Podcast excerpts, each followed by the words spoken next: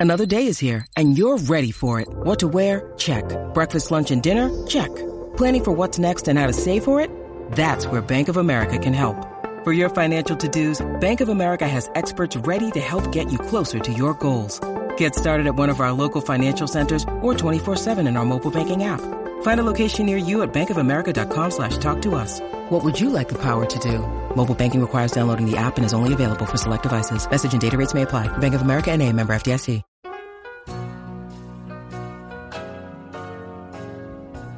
You're listening to the E2C Network, podcast by Auburn fans for Auburn fans. Hello, and welcome to War Horses, the only college equestrian podcast that's feeling emotionally drained right now. I'm your host, Auburn Elvis. Let's talk about some equestrian.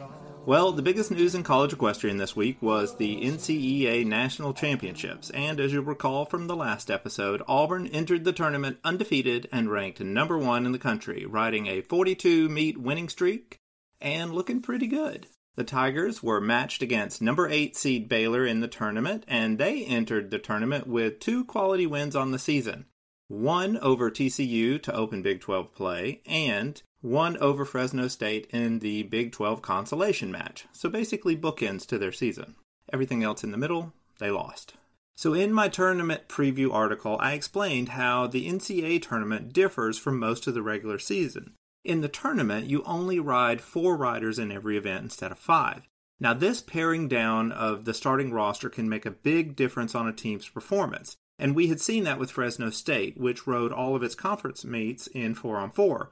And that was because of the compressed schedule uh, due to COVID and the Midwest ice storms. Now, I had talked about how Auburn would most likely benefit from the uh, four rider format in the flat event. And I also talked about how selecting the top four riders uh, in the other events is going to make for some very difficult choices for Auburn. I also alluded to how um, Auburn is so deep this year that in fences, there was actually going to be a fifth rider who would sit on the bench and that she would basically uh, win 60% of her points and yet not be a starter. So, yeah, it, there were going to be some significant effects of that, and it proved to be true. so, in my preview, I had Auburn favored in nine of the 16 rides. I had Baylor favored in two of the 16 rides, and then there were five toss up rides. So, uh, one word about the predictions. When I go in and do these, I look at the rider's performance. I see what their winning percentages are. I see which teams they have won or lost against and the individual riders that they win or lose against and how good those riders are. Are they the number one rider for their team, two, three, four, five, or even worse than that? And then I compare all of that and I, I, lump them together into these groups. And so if one rider is in a higher group than uh, the rider she's going against, then I say that rider is favored. If they're in the same group, then it's a toss up. And so that's how I do the favoring. Um, I'm basically ordering the class is is what I'm doing for those of you who know what that means in the in equestrian. Now, in the nine matchups in which Auburn was favored, Auburn only won six of those. In the five toss up matches, Auburn won zero of those. And in the two that Baylor was favored, actually, uh, Auburn won one of those, so pulled a big upset there. So here are the key situations that determine the meet. And it's not just one or two, it's a bunch of them. Now, I'm not going to say the names of the riders or the events because the whole point of this is not to call out any specific rider. This was a team loss by Auburn, and no single rider was to blame for this. Now, first, let's look at the two matchups that Baylor was favored in. Okay. In this one, Auburn's number four rider in the event uh, averaged about 56% of her wins, uh, or of her meets that she won, was going up against Baylor's number one rider in the event, who had a winning percentage of 80%. Okay, so these two riders were not in the same group this was an advantage for Baylor. And actually, in this one, Auburn actually won the point. So good job there. In the next matchup, there was an Auburn who, rider who was number four on the Auburn team. She wins about 50, per, no, wins exactly 50% of her meets, going up against Baylor's number one rider in an event. So this would be a different event. And this rider has won 100% of her rides. That point went to Baylor. Okay, so we figured that would happen. All right, but it was but it was a little bit of a surprise on that other one. So good job, Auburn. Now we get into the um, toss-ups. So we have a matchup here. Auburn's number four rider who wins 82% of the time, going up against Baylor's number one rider who wins 83% of the time. So even though one of them is low down the list for Auburn, they're actually pretty comparable. Baylor won that point. The next matchup, Auburn's number three rider wins 50% of the time, going up against Baylor's number two rider, who wins 57% of the time. Point to Baylor. Another matchup, Auburn's number one rider, who wins 94% of her time, going up against Baylor's number one rider, who only wins 56% of her time. Baylor won that point.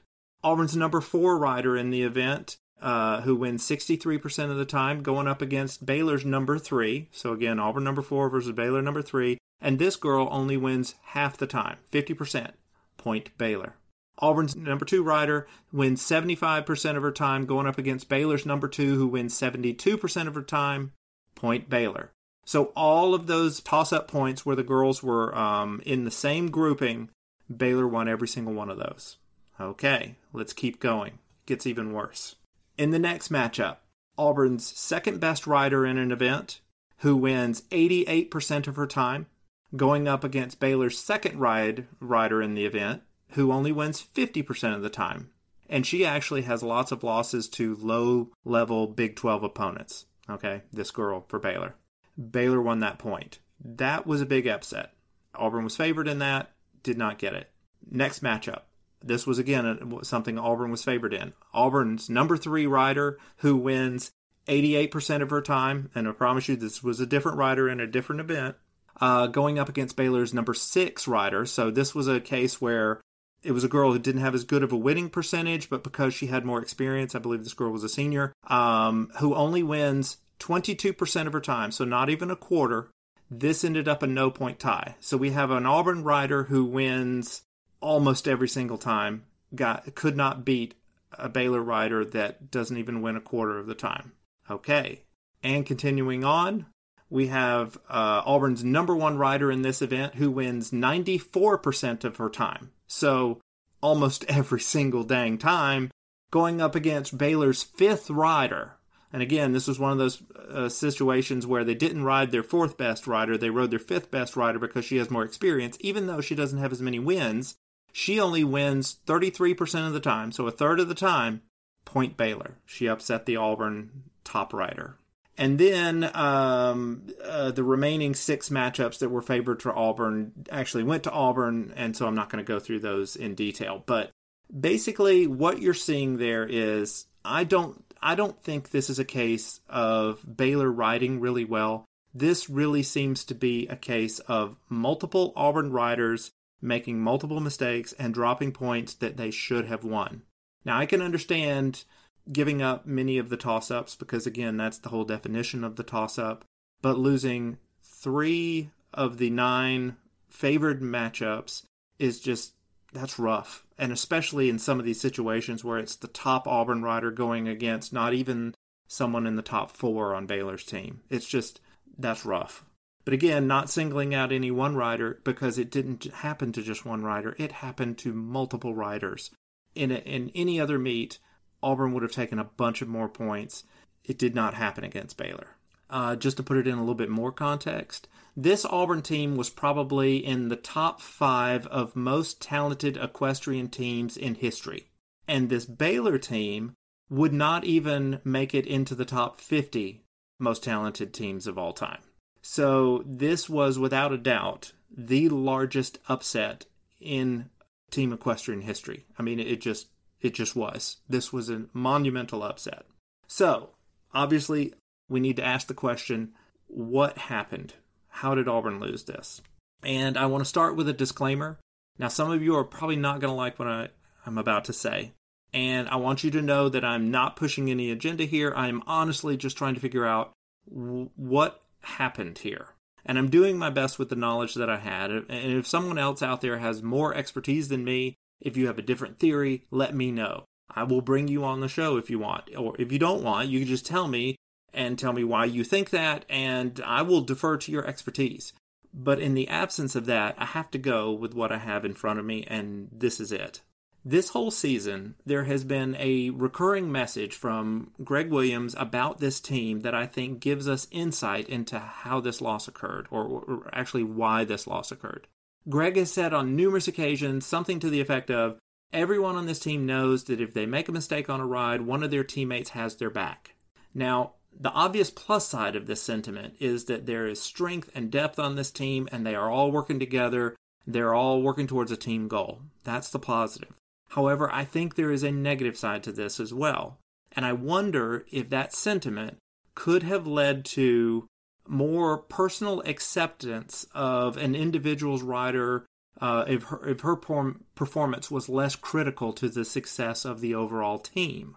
And I think that inadvertently created situations where if multiple riders were making co- costly mistakes on their rides, they were, were each believing that these mistakes would not have large consequences because, you know, as we saw, you know, there were a lot of instances in which a, an Auburn rider probably should have taken those points. And I think what it did was there was a feeling of, well, if I make a mistake, someone's got my back, which is again a, a positive thing to to believe and to act on. But the downside of that is multiple riders were thinking that, so when they went out and they made their mistakes, there was less, um, I guess, immediacy or focus on just how critical their individual rides were. Because, of course, in a meet where you've got five riders going against five riders, that's 20 rides total, and there's a lot more rides that can make up for mistakes. When you go down to just 16 rides, like in the national championship tournament, there are fewer rides that can make up for mistakes. So when you start piling multiple riders having mistakes all at the same time, there just aren't enough riders remaining that can make up for that many mistakes. And I think that's what we saw. So, what does this mean for Auburn? Going forward, um, there is a silver lining here. This issue, if this is correct, is 100% correctable. Uh, Auburn will have a talented team next year. It just won't have a supremely talented team. And I think if that team places more emphasis on that individual impact, that individual rider's contribution, and, and maybe change that mindset a little bit more to one of saying, I know that my teammates have my back, but I want to make sure that that insurance policy never comes into play. Because it is basically a very nice insurance policy to know that well, I've got all Americans also riding, and if I do make a mistake, they will probably get the point. That's a nice sentiment, but the, the mindset really needs to be one of, I never want that to come into play. I want to get my point. That is my responsibility, and I'm going to go out and do it. And I just wonder if, I just wonder if Auburn had that mentality. But again, disclaimer, I'm only working with what I've got in front of me. If somebody else has more insight and wants to call me out, that's fine. I'm willing to let you do that because again, I really just want to get to the truth here. And and I understand we may never know the truth, but this is my best attempt at it. So, for what it's worth, I really hope, you know, I hope this helps people just get a, an understanding of what might have happened. We're going to take a quick break from this episode for a special announcement. One of the things that we take great pride here at the E2C Network are our listeners are really our E2C Network family. Now, I know they enjoy listening to us, but let's be honest, every once in a while, they probably would like a little bit of change of pace. Well, that's where you come in if you're a business owner. If you have any interest in partnering with us in terms of ads or sponsorships on our podcast episodes, you can reach us at e2cnetwork at gmail.com. Let us help you reach the widest variety of Auburn fans out there. I mean, come on. Who else listens to a network where they cover everything from Auburn football to The Bachelor and the connections it has with Auburn. Utilize our podcast, Facebook Live shows, and other flexible partnership opportunities that are available upon request. Let us help you reach the E2C Network family and the Auburn family at large on how you might best be able to serve them. Reach out to us at e2cnetwork at gmail.com for more information. That's all we have for you in this special message. Let's get back into the episode. So let's move. Let's move on. We've covered that enough.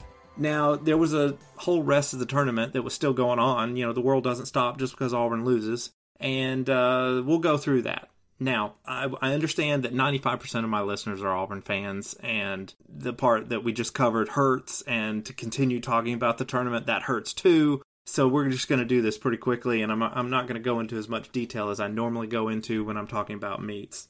So we'll give you the, the Cliff Notes versions of these.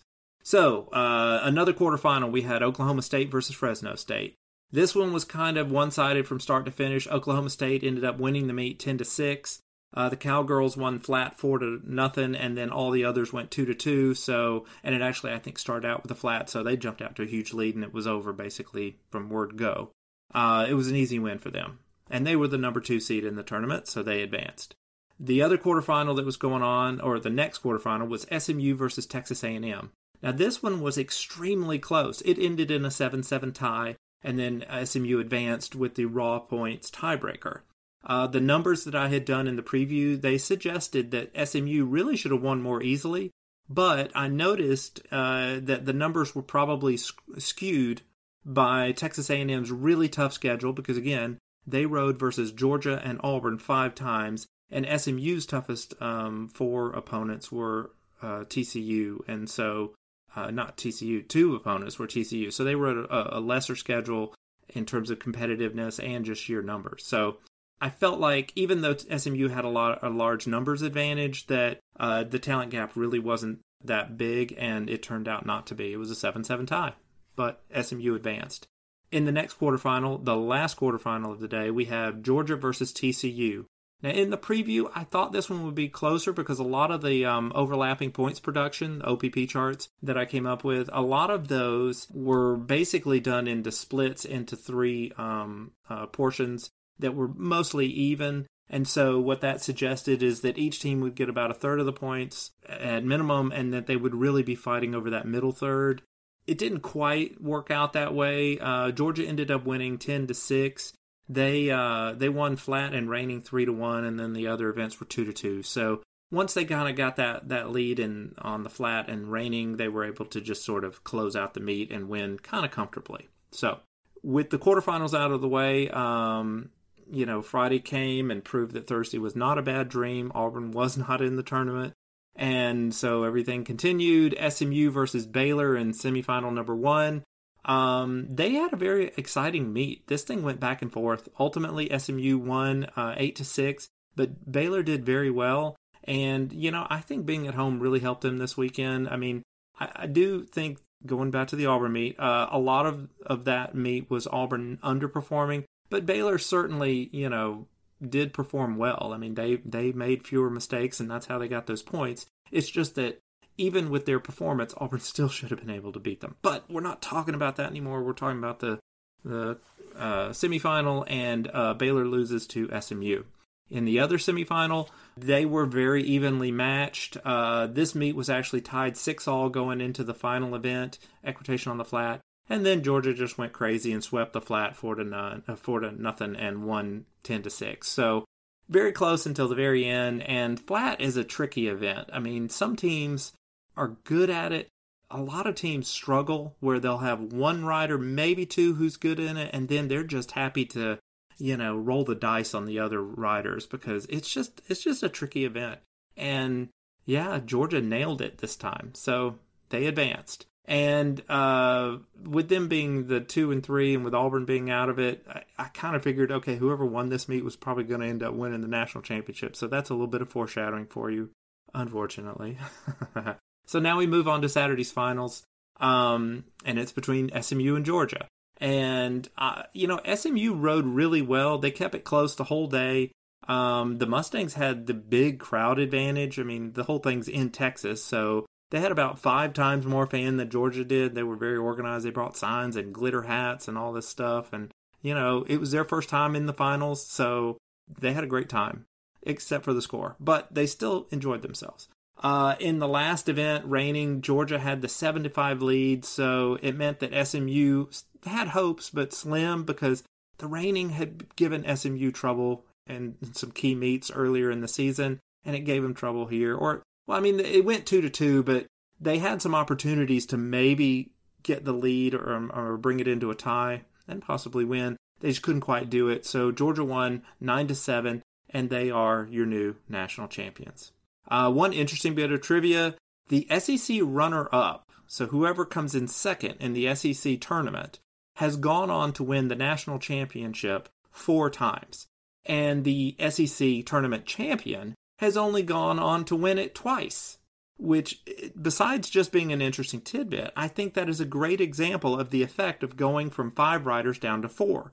Because with five riders, if you have a deeper team, a lot of times you can win on the sheer number of talent.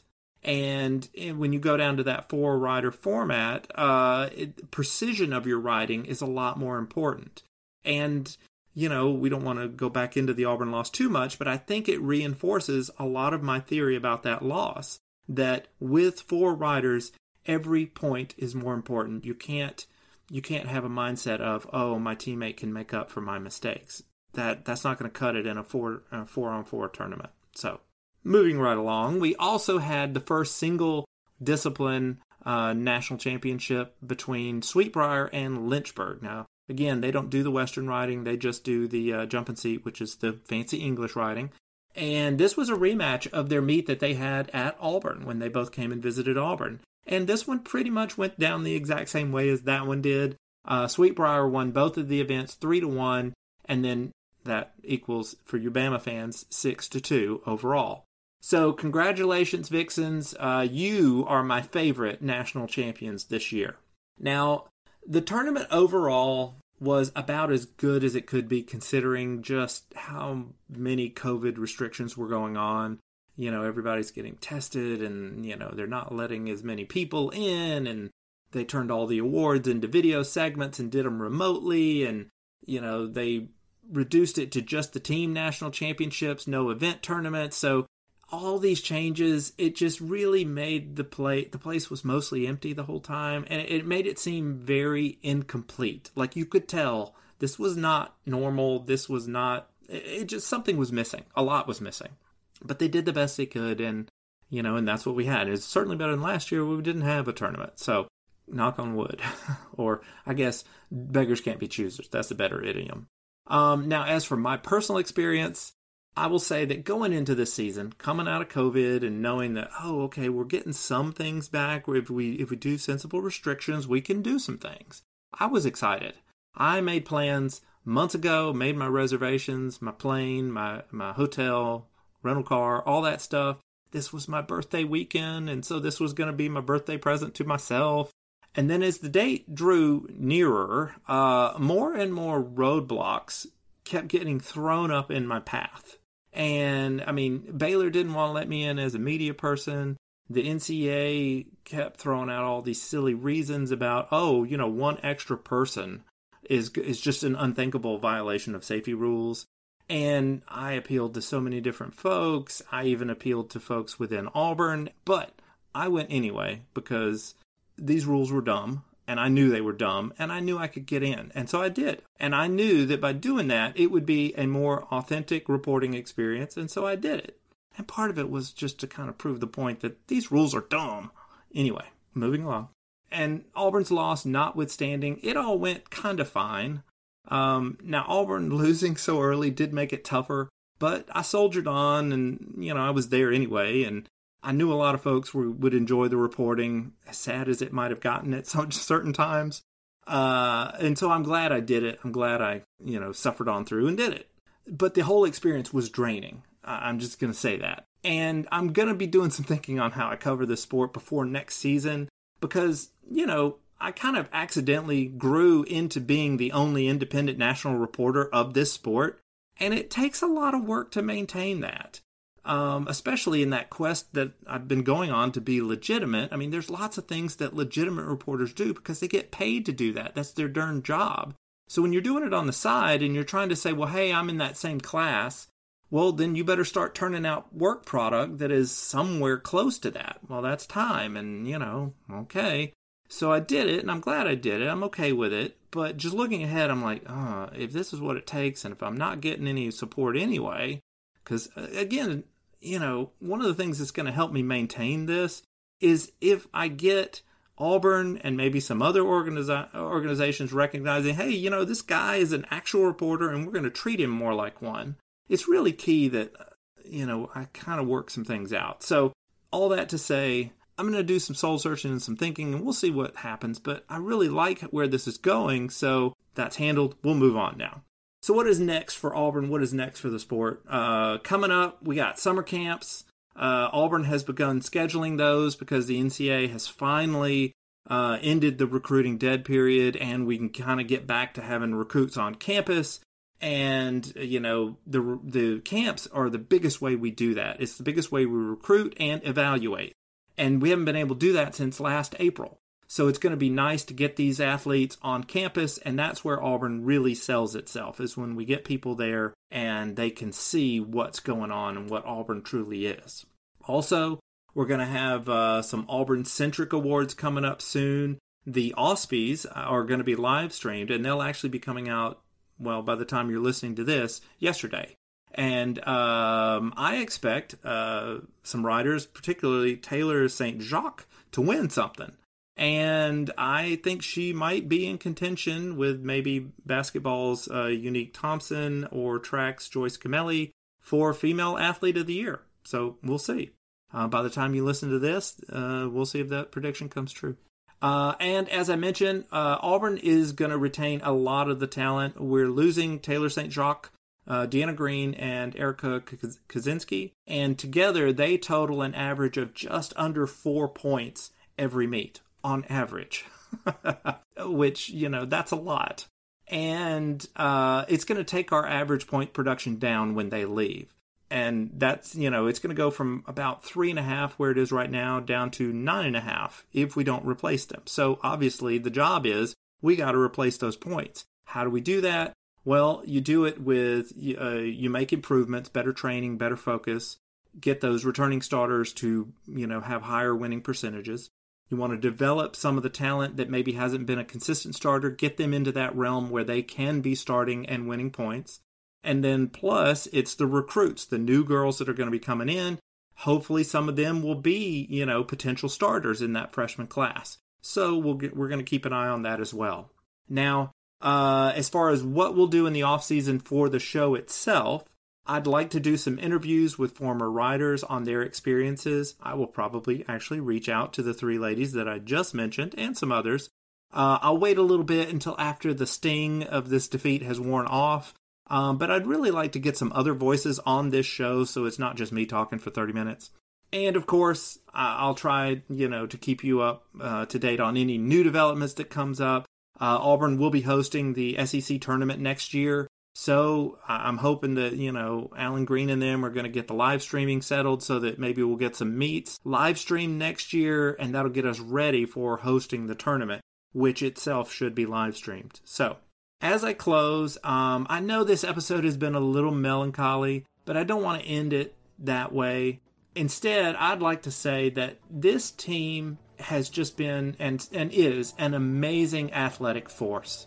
Their dominance over the past three years was so captivating that it transformed me from being just some casual fan to being one of its biggest cheerleaders. And I can tell you that covering this group has been worth all the work and all the stupid little hoops that I have been asked to jump through eh, just to be there while they demonstrate their excellence.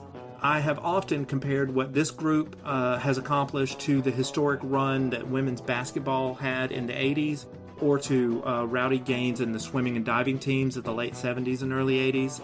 And I still believe that comparison is accurate. This Auburn equestrian team is just amazing, and I have really enjoyed witnessing their history in person. So, thank you very much for listening. War Eagle and War Horses. Before you get out of here, we want to remind you of a couple of things. Head over to e2cnetwork.com, our website where you can find everything that you'll ever need from us podcasts, blogs, and even ways to help support the show. If you want to find individual episodes, you can download all of these on iTunes, SoundCloud, and Google Play. So until we see you again, I want to remind you of one thing that here at the network, we believe in Auburn and love it. The only question remains do you?